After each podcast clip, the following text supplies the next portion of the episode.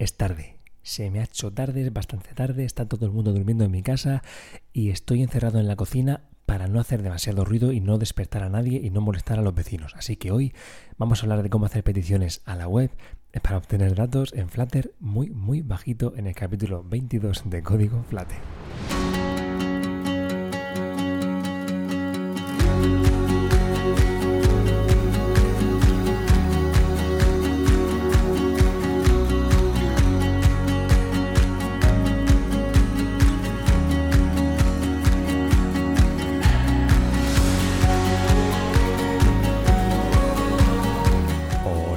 Bienvenidos a Código Flutter, bienvenidos una semana más a este podcast.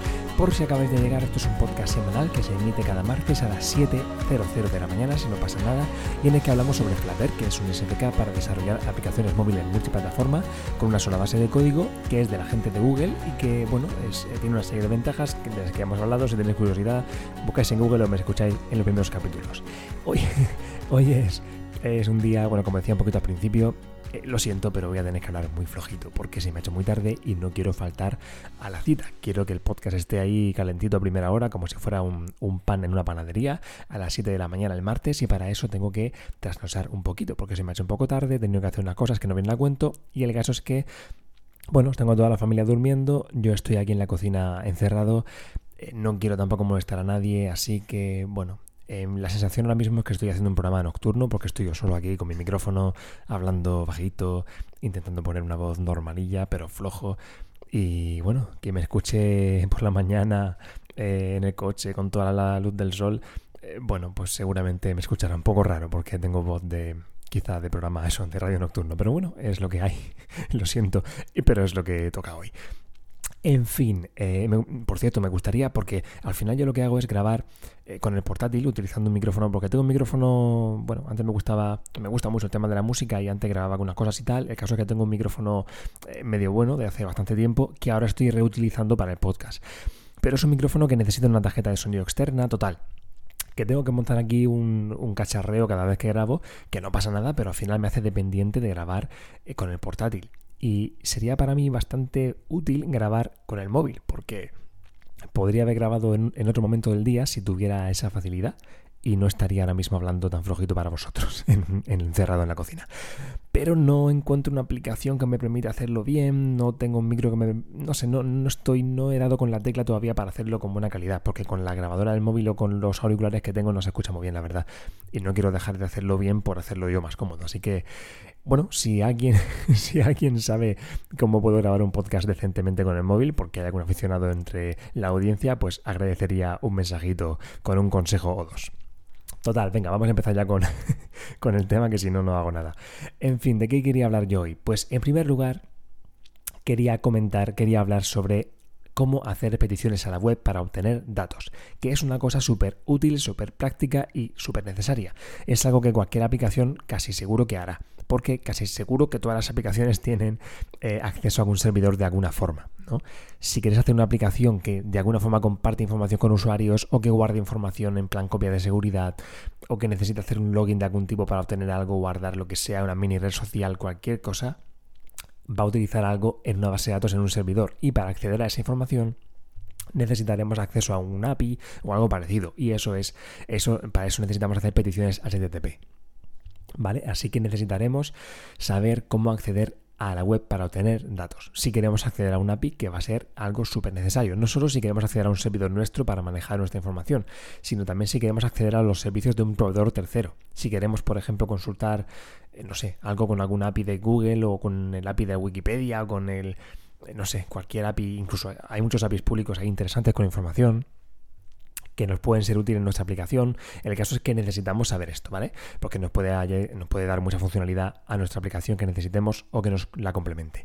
Total, ¿cómo hacemos esto? Pues mira, voy a hablar rápidamente porque hoy no quiero alargar esto mucho para no ser muy aburrido porque ya sé, soy consciente de que este podcast hablando bajito no va a ser muy trending, pero bueno, así que no voy a alargarlo demasiado. en fin, tres puntos, ¿vale? Rápidamente, voy a hablar de tres puntos a tener en cuenta y después una reflexión que no tiene nada que ver con esto, pero también la quería comentar. Va, primer punto, para acceder a información de la web necesitamos la librería HTTP. Así de simple, así de fácil, así de normal es este nombre que han elegido para esta librería, para este paquete, ¿vale? HTTP. lo podemos buscar en, buscar en pub, eh, ¿cómo se llama? Eh, eh, no sé, en la página de lo que ya no me acuerdo de memoria, que estoy fatal, que esta hora del día ya no me acuerdo de nada, la, la página web de los paquetes de Dart, la buscáis, buscáis HTTP y ahí está, ¿vale? Aún así dejaré un enlacillo por aquí abajo y para que lo tengáis. Pero en fin, HTTP lo buscáis y ahí está. Es una librería, lo típico. Abrís vuestro paperspare.yaml y lo, y lo importáis. Eh, importáis la dependencia, obtenéis la dependencia con vuestro ID favorito y ahí la tenéis para utilizarla, para importarla en vuestra clase Dart y podéis utilizar la librería HTTP. Vale, HTTP tiene un método estupendo que se llama get, ¿vale? Así que en cualquier lugar de vuestro código, en el lugar que más rabia os dé, podéis crear un método para obtener la información. Imaginad que estamos utilizando un API, eh, yo qué sé, imaginad que hay un zoológico, siempre pongo el mismo ejemplo, pero bueno, por ejemplo, para no oriarme demasiado. Imaginad que hay un zoológico o una reserva natural, un estudio de investigación biológico, yo que sé, una, una, entidad que tiene una API pública con información de animales, ¿vale? Con datos, con fotografía, con costumbres, con información con un montón de cosas. Y nosotros queremos hacer una aplicación de fauna, por lo que sea, ¿vale? Para un zoológico, para lo que sea. Y este API nos viene muy bien para consultar datos sobre animales. Pues podríamos utilizar un, eh, este HTTP GET y pasarle la URL de eh, esa, ese método de API que nos da la información del animal que queremos, ¿vale? No voy a definir lo que es un API, entiendo que todos lo sabéis, entiendo que todos sois programadores, si no lo sabéis me lo decís, pero creo que no merece la pena. ¿eh? Al final, bueno, es un sitio donde, bueno, es una forma de obtener información a través de la web eh, y a través de URLs, ¿vale? Bueno, pero eh, no voy a, como, digo, creo que todos lo sabéis. Y si no, pues Google, y si no, me preguntáis. En fin, eh, imaginad que es eso, que estamos haciendo uso de ese API y con http.get, repito que HTTP es algo que tenemos que importar de esta librería que hemos previamente declarado como, como, dependencias en el, en el en nuestro fichero de configuración, ¿vale? Si hacemos http.get y la URL, esto nos va a devolver un future, ¿vale? Un future. Un future. ¿Un future qué es? Un future es una clase, es una clase que tiene, que tiene Dart que nos permite manejar estas, em, estas, estos datos que ya llegarán, datos que estarán disponibles en el futuro, que estarán disponibles en algún momento pero que no es ahora, ¿vale? Si queremos, en si queremos, es que este es el tipo de ejemplo, si nosotros estamos ejecutando nuestro código de nuestra aplicación, el usuario está navegando, pulsando botones, siguiendo de acá para allá, y entra a la página del animal, entra a la, ficha del animal, ahí se lanzará esa petición para obtener la información. ¿Qué pasaría si nosotros no utilizamos, si, esta, si este HTTP GET no nos devolviera un future? Pues que digamos que la aplicación entera se pararía y quedaría ese hilo principal, ¿vale? El thread, el hilo principal de, la ejecución de nuestro código quedaría parado esperando a que obtuviera los datos, que no tiene por qué tardar demasiado, pero oye, nunca se sabe. Imagínate que el servidor está reventando y tarda muchísimo en montar la petición, yo qué sé, ¿vale? El caso es que no podemos eh, correr ese riesgo de que, de que se quede congelado el hilo principal esperando la respuesta de la petición HTTP. ¿Vale? Pues por eso HTTP GET devuelve un future, un future, ¿vale? Voy a decir future para no fliparme mucho, pero vamos, eh, eso, future, futuro en inglés. En fin, ¿eso por qué? Porque eso, digamos que lo que hace es abrir, eh, no es exactamente así, pero para entendernos, abre como un hilo paralelo, ¿vale? Es algo parecido a la, a la concurrencia, abre como un segundo hilo de forma que el hilo principal, sigue quedando libre, sigue atendiendo las peticiones del usuario, sigue atendiendo la navegación, todas las demás acciones, pero por detrás, en el background, en un segundo plano, eh, se ejecuta esa petición HTTP, ¿vale? Y en el momento en el que se resuelva, entonces hacemos algo.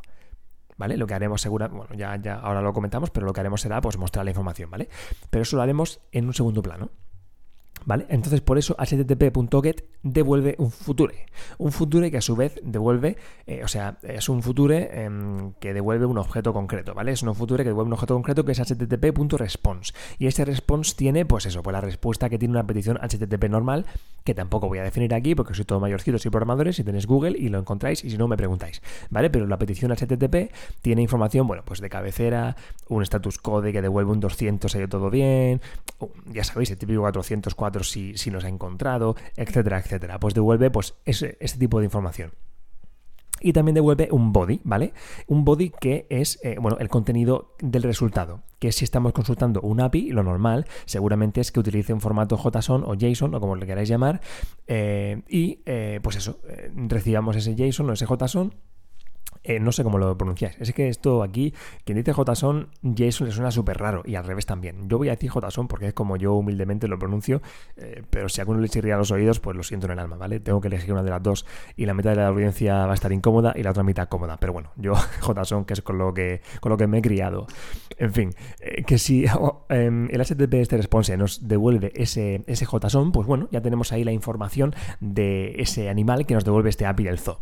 ¿Y qué hacemos con esto? Pues venga, ya pasamos al segundo punto. Primer punto, tenemos una librería HTTP que nos permite con http.get obtener la información de una web, de una URL, que puede ser un API que nos devuelva un JSON.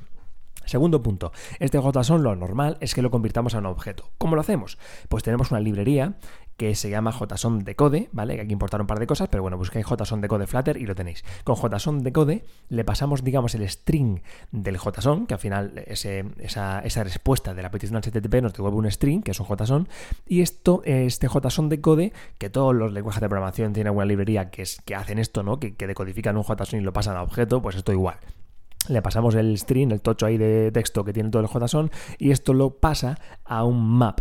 ¿A un map de qué? De que mapea string contra dynamic. Ya sabes que dynamic es un digamos, en Dart es como un tipo que adivina el tipo que es, ¿vale? Entonces al final ya sabéis que un JSON pues tiene como un string que es el identificador de cada uno de los atributos y luego pues puede ser de valor, puede ser un entero, puede ser un booleano, puede ser un string, puede ser cada uno pues de su padre y de su madre. Pues por eso tenemos que este JSON va a ser un map de string contra dynamic, porque el valor puede ser pues eso, dinámico, puede ser de una cosa o de otra, así que con esto se adivinaría.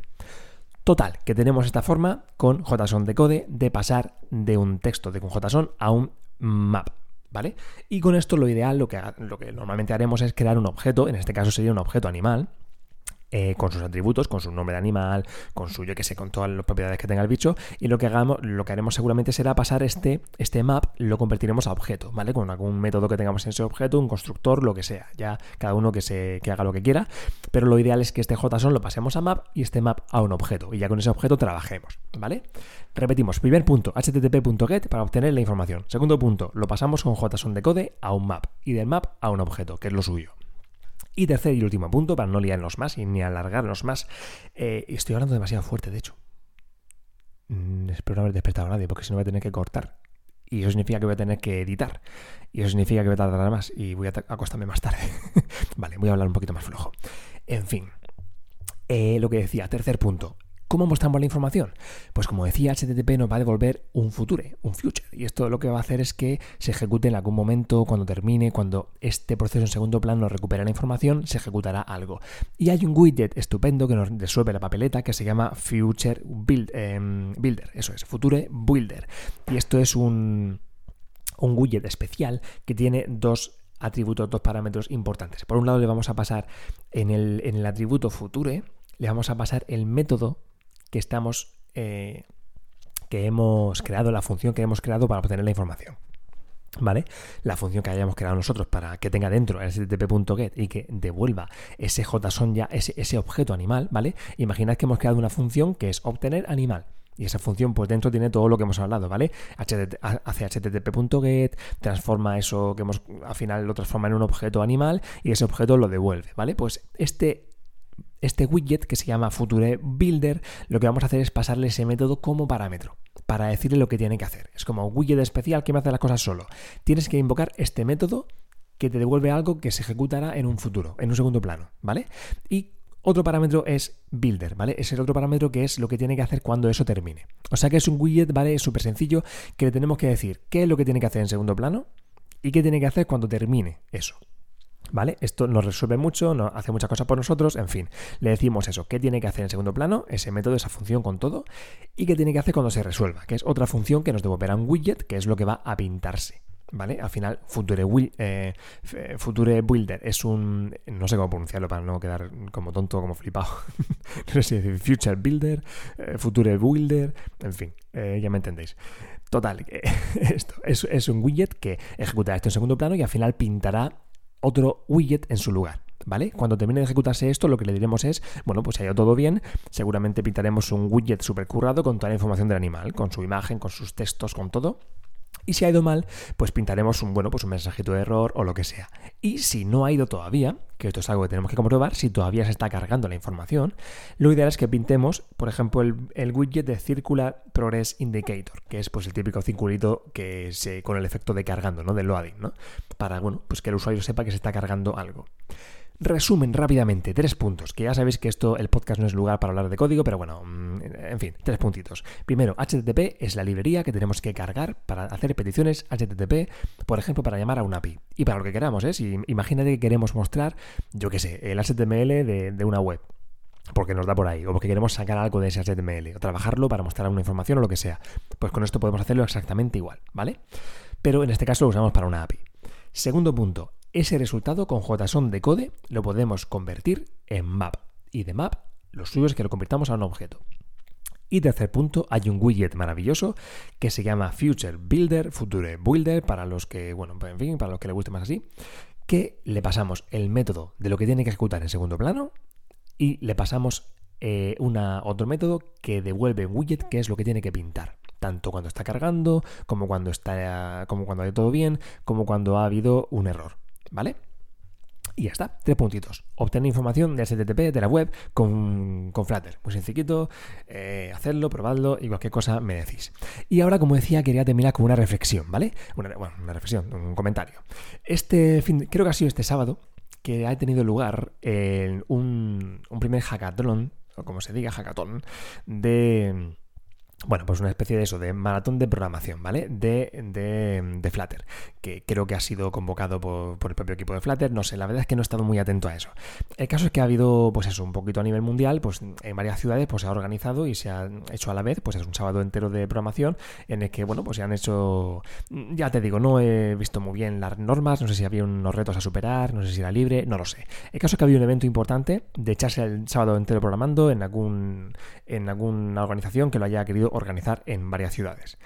¿Y por qué vengo a decir esto? Pues bueno, yo por, desgracia no tengo ahora mismo el tiempo para dedicarle a eso. Si tuviera el sábado libre entero, pues seguramente me hubiera apuntado por lo menos a seguir alguna instancia o hubiera organizado uno incluso en la ciudad, yo qué sé. O hubiera ido a Madrid, yo qué sé. Pero ahora mismo, pues bueno, pues no dispongo del tiempo por circunstancias, ya dispondré y ya lo haré, pero ahora mismo no lo tengo. Si tenéis tiempo para ir a un hackathon, os lo aconsejo os aconsejo que vayáis. Yo solo he ido a uno, ¿vale? Hace algunos añitos, no tantos. Eh, fui a uno que, se, que era, lo organizaba un poco la, lo proponía la NASA y varias ciudades del mundo, unas cuantas, lo, bastantes, se apuntaron a echar un fin de semana entero programando, había varios retos a superar y bueno, pues se hacían equipos y se elegía un reto, en fin, se programaban cosas y, y había un concursito, eh, etcétera. El caso es que es un poco una excusa para echarse un fin de semana programando, conociendo gente yendo a un evento. La verdad es que, em, aparte de que me lo pasé muy bien, porque bueno, pues es un ambiente muy bueno, hay gente que tiene los mismos gustos que tú, hay más inquietudes, pues hay ahí comida, camisetas, yo qué sé, pues es un poco pegatina para el portátil, estas cosas típicas. Yo fui solo, yo no conocía a nadie, em, y, o sea, no fui con un grupo de amigos, no fui nada, fui solo a ver qué, a, ver qué tal. Y la experiencia fue muy buena, o sea, al final esto es muy bueno no solo porque, bueno, si te gusta programar, entiendo que si escuchas este podcast es porque te gusta, sino de qué, ibas a estar escuchando esto en tu tiempo libre. Bueno, esto, aparte de ser divertido, si te apetece programar, es muy útil a nivel profesional porque haces contactos, conoces gente que programa como tú, conoces gente que es, que es freelance y, necesita conocer gente para pasar trabajo cuando tiene demasiado trabajo, ¿vale? Pasan cosas de estas. Yo, eh, por suerte, em, en el grupo en el que estuve, eh, bueno, pues, como, os digo, había, eh, se hacían equipos por... se hacían equipos y cada equipo pues hacía un reto, en fin. El caso es que yo coincidí con, con una gente para hacer un equipo y programamos varias cosas. Y yo, pues bueno, en ese grupo, y tampoco, yo no soy el mejor programador del mundo, ni soy un crack, ni soy nada, soy un, bueno, pues alguien que se esfuerza y que en hacer bien las cosas y, ya está, y en, aprender y todo eso. Pero bueno, pues pude demostrar eh, lo que sabía hacer. Eh, simplemente por eso, porque estamos haciendo un reto y superándolo juntos y tal. Y eso dio lugar a que eh, inmediatamente a la semana tuve una entrevista de trabajo, una, una empresa que tenía ahí a gente en ese, también en ese campeonato, pues bueno, pues necesitaba alguien que, dominara una tecnología eh, que yo utilicé en ese, en ese, en ese evento y, bueno, pues me pensó, bueno, pues el chico este que yo conocía ahí que, y que hizo el reto con nosotros y que lo hizo bien, ¿no? Y ya está. Entonces, pues, bueno, pues eh, salió una entrevista de trabajo. Eh, no fue para adelante porque, bueno, en ese caso no me encajaba a mí, pero era una empresa muy interesante. Si me llega a proponer el mismo dinero que ganaba en la otra empresa en la que estaba, pues seguramente hubiera aceptado, ¿vale? Entonces... El caso es que sin quererlo ni beberlo, sin buscarlo, en ese, en ese evento me salió una oportunidad laboral, ¿vale? Y no lo busqué, simplemente fui a, bueno, a, pasármelo bien, ya a conocer gente. Lo que quiero decir es que es muy interesante este tipo de eventos, ¿vale? Os animo, si hay otro hackathon, intentaré estar un poquito más atento y, y comentarlo por aquí para, por si no os enteráis, pues para que lo sepáis y para que os apuntéis si, si, os apetece, ¿vale? Pero aparte de Flutter, pues hay hackatones que no son en concreto de una tecnología, son un poco en general, pues, de programación o de lo que sea, o de apps para móviles en general. Y es muy conveniente que vayáis si os apetece, porque salen oportunidades, ¿vale? Y al final, pues esto es todo de oportunidades. Eh, a nivel profesional y en la vida en general, ¿vale? Así que yo os aconsejo que salgáis, que vayáis a eventos. Eh, y os lo dice alguien que solo fue a uno y, le fue bien, pero bueno, en fin, eh, cuando vaya otra vez a alguno que tengas, cuando tenga un poquito más de tiempo, volveré a ir a alguno y lo comentaré por aquí, como siempre. Bueno, en fin, eh, lo dicho, siento haber hablado flojito, siento haber estado un poco aburrido, espero que os haya servido de medio algo y nos escuchamos pronto. Gracias por estar aquí, como siempre, cualquier cosa me escribís, me buscáis, lo que queráis. Eh, un fuerte, que programéis mucho y hasta la semana que viene.